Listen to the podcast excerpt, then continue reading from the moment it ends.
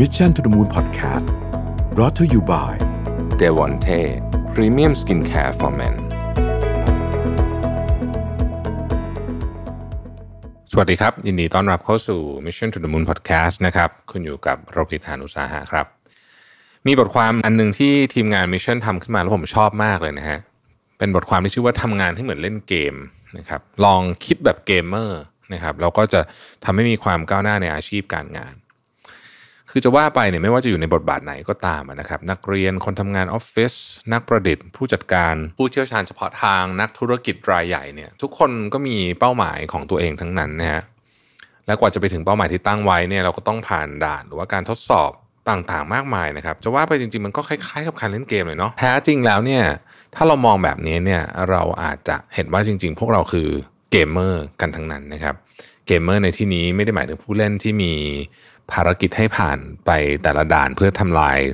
บอสของแต่ละด่านหรืออะไรแบบนี้เนี่ยนะฮะแต่หมายถึงผู้เล่นที่มีการตัดสินใจเชิงกลยุทธ์นะเป็น strategic decision making นะฮะ และมีการลงมือทำแบบมีแบบแผน เพื่อก้าวข้ามอุปสรรคต่างๆ ไปยังเป้าหมายที่ตั้งไว้นะครับ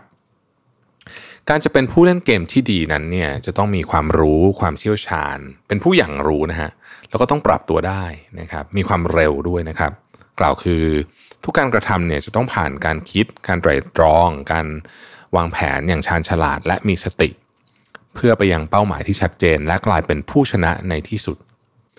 หากเรามีสิ่งเหล่านี้เท่ากับว่าตอนนี้เรากำลังสวมบทบาทผู้เล่นเกม แล้วก็ก้าวขาเข้าไปในเกมเรียบร้อยแล้วนะครับ คุณอาจจะเรียกมันว่าเกมแห่งชีวิตก็ได้นะฮะถ้าว่าเราไปถอดบทเรียนของเกมเมอร์เก่งๆ ที่เขาเล่นเกมที่เราเห็นเนี่ยที่เขาเป็นแชมป์เป็นอะไรกันเนี่ยนะฮะ แล้วเราไปดูว่าประสิทธิภาพของเกมเมอร์เหล่านั้น เขามีกลยุทธ์ยังไงบ้างเนี่ย บางทีเราจะนำมาปรับใช้ในการทำงาน แล้วก็ทำให้การทำงานของเราเนี่ยดีขึ้นด้วยก็เป็นไปได้นะครับ เรามาดูการคิดแบบเกมเมอร์กันนะครับว่าเขาคิดอะไรอยู่นะครับ อันที่หนึ่งเลยเนี่ยนะฮะต้องถามก่อนว่า เรากำลังเล่นเกมอะไรอยู่ อืมเพลินว่าไอ้เกมชีวิตของเราเนี่ยมันไม่ได้ไปซื้อมา หรือว่าไปดาวน์โหลดมานะฮะ ในเครื่อง PlayStation หรือว่าในคอมพิวเตอร์ แต่ว่าเอ่อมันเป็นสิ่งที่เราค่อยๆหามาเนี่ยครับเราลองคิดนะฮะลองลองลองลองตอบเล่นๆในใจก็ได้ ว่าอันไหนที่เป็นสิ่งที่ถูกต้องสำหรับคุณ คุณเล่นเกมที่ขึ้นทีละขั้นตามแผนที่วางไว้หรือเปล่า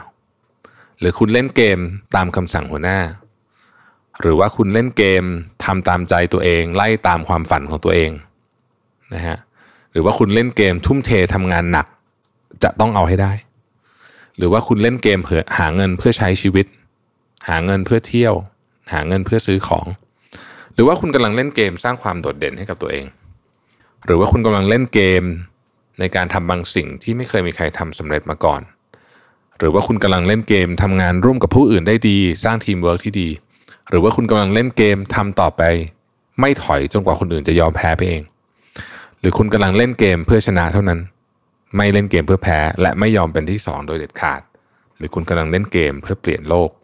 ลองเช็คเป้าหมายดูว่าจริง ๆ แล้วเนี่ย เราจะเอาอะไรกันแน่นะครับ กลยุทธ์อะไรบ้างที่ทำให้เรามีจุดขาย และกลายเป็นจุดแข็งให้กับตัวเองได้ นอกจากนี้เนี่ยเราควรจะถามตัวเองด้วยว่า สิ่งที่เป็นอยู่เนี่ยมันเหมาะกับเราแล้วจริง ๆ ใช่ไหมเราทำมันได้ดีจริง ๆ ใช่ไหม สามารถใช้ทักษะต่างๆ ที่มีอยู่ได้อย่างเต็มที่ หรือแค่รู้สึกสบายใจและมองว่ามันเป็นคอมฟอร์ทโซนเท่านั้น เพราะการมีเป้าหมายที่ชัดเจน จากสิ่งที่เราทำและเป็นตัวเราจริง ๆ ที่เราอยากทำและเป็นตัวเราจริง ๆ เนี่ยจะเพิ่มโอกาสในการประสบความสำเร็จในชีวิตไม่ใช่แค่นั้นนะฮะยังช่วยเพิ่ม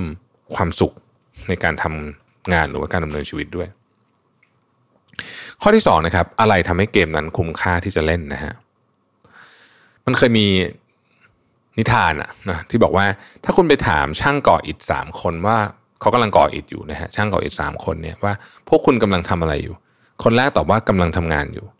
คนที่สองตอบว่ากำลังหาเลี้ยงครอบครัวอยู่ คนสุดท้ายตอบว่ากำลังสร้างอนุสาวรีย์ที่จะอยู่ไปอีกนานหลายศตวรรษ เพื่อแสดงความภาคภูมิใจของแผ่นดินนี้อะไรแบบนี้เป็นต้นเนี่ยนะฮะจะคำตอบของสามคนเนี่ยขณะที่พวกเขากำลังทำสิ่งเดียวกัน แต่ได้คำตอบมาคนละแบบชี้ให้เห็นว่าแรงจูงใจของแต่ละคนนั้นต่างกัน เราลองกลับมาคิดดูว่าเกมของเรานั้นเนะ่ยเราเล่นมีแรงจูงใจอะไร ผมเชื่อว่าทุกท่านเคยได้ยินนิทานที่ที่เป็นเรื่องเล่าอะซึ่งผมคิดว่าอาจจะไม่ได้เกิดขึ้นจริงๆนะอันนี้บอกตามตรง แต่ว่าโอเค มันก็เป็นเรื่องเล่าที่สร้าง inspiration ได้ดีที่เขาบอกว่าจอห์นเอฟเคนเนดีไปที่นาซาแล้วเห็นคนถูพื้นอยู่แล้วถามว่าคุณทำอะไรนะครับ แล้วผู้ชายคนนั้นที่เป็นภารโรงถูพื้นเนี่ยบอกว่าผมกำลัง กำลังส่งคนไปดวงจันทร์ I'm I'm sending a man to a moon เขาอยู่เขารู้สึกว่าเขาเป็นอยู่ใน process อยู่ในกระบวนการอยู่ในเป้าหมายเดียวกันกับ กับคนที่อาจจะทำอะไรยากๆ ที่เรารู้สึกว่าเป็นกิจกรรมที่จะส่งคนไปดวงจันทร์ แต่วันนี้ก็คือสิ่งที่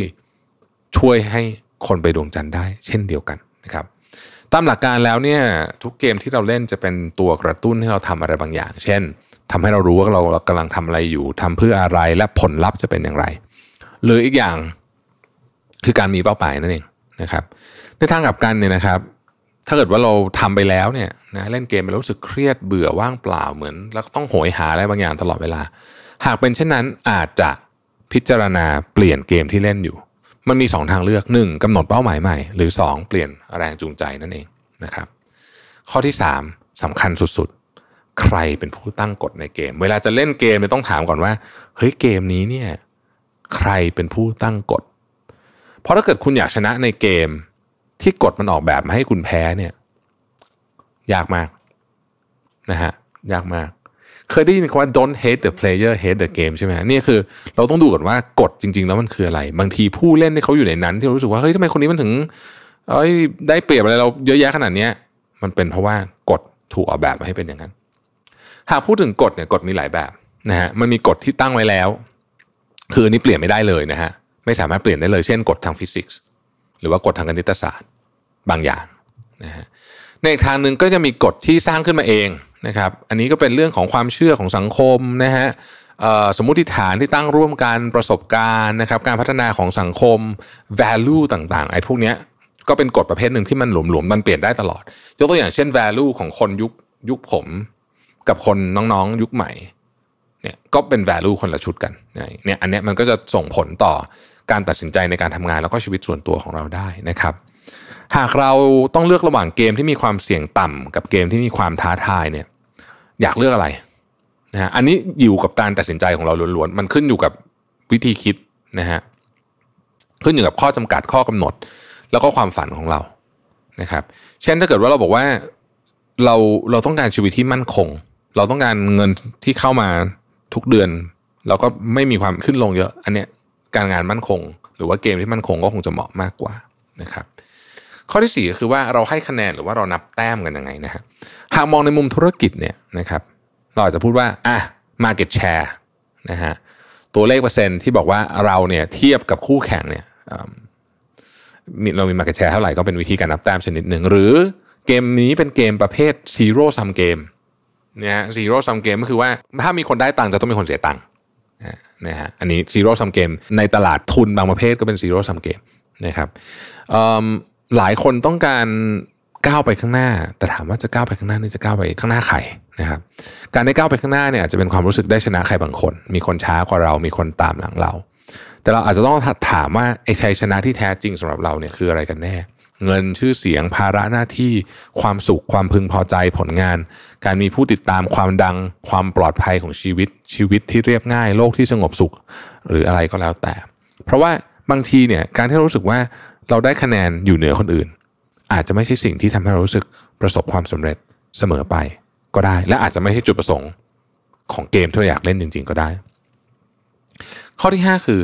เรากำลังเล่นเกมของใครนะครับตั้งแต่เด็กจนโตเนี่ย หลายคนต่าง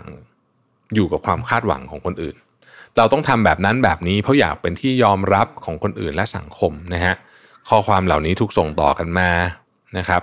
ผ่านเรื่องราวเรื่องเล่าอาจารย์ญาตินะฮะภาพยนตร์เพลงหรือแม้แต่ทั้งเรื่องราวของชีวิตเนี่ยนะฮะอย่างไรก็ตามเนี่ยยังไม่เคยมีเด็กคนไหนพูดออกมาว่า เมื่อโตขึ้นเนี่ย ผมจะทำตามสิ่งที่สังคมหวังให้เป็นหรือว่า ผมไม่มีความฝัน ผมจะทำอะไรก็ได้ที่ทุกคนอยากให้ทำไม่ไม่ไม่ได้ยินนะไม่ได้ยิน สุดท้ายแล้วเนี่ยเราคือผู้เดินเกมและผู้กำหนดเลือกสิ่งที่เราอยากทำอาชีพการงานให้กับตัวเอง ตั้งแต่เด็กจนถึงปัจจุบันนะครับ เราอาจจะเปลี่ยนเกมไปหลายรอบแล้ว และก็คงจะต้องเปลี่ยนอีกหลายครั้งเหมือนกัน เพื่อค้นหาตัวเอง และค้นพบสิ่งที่เหมาะสมที่สุดสู่เป้าหมายที่เราเป็นผู้กำหนดเอง คนที่จะตัดสินได้ว่ามีอะไรเหมาะสมหรือดีที่สุดสำหรับเราไม่ใช่ใครฮะ เป็นตัวเรานั่นเองนะครับประสบการณ์ต่างๆ จะสอนให้เรารู้ว่าเกมแบบไหนเหมาะกับเรา กฎแบบไหนที่เราจะไม่เล่น กฎแบบไหนที่เราจะเล่น เกมไหนเราควรจะลงเล่น เพราะสิ่งสำคัญที่สุดคือการมีเป้าหมายที่ชัดเจน และกลยุทธ์ที่แข็งแกร่ง จะทำให้เราสามารถเป็นผู้ชนะในเกมที่เราเลือกได้อย่างแน่นอนนะครับ ขอบคุณที่ติดตาม Mission to the Moon นะครับ สวัสดีครับ Mission to the Moon Podcast Presented by d e v o n t e Premium Skincare for Men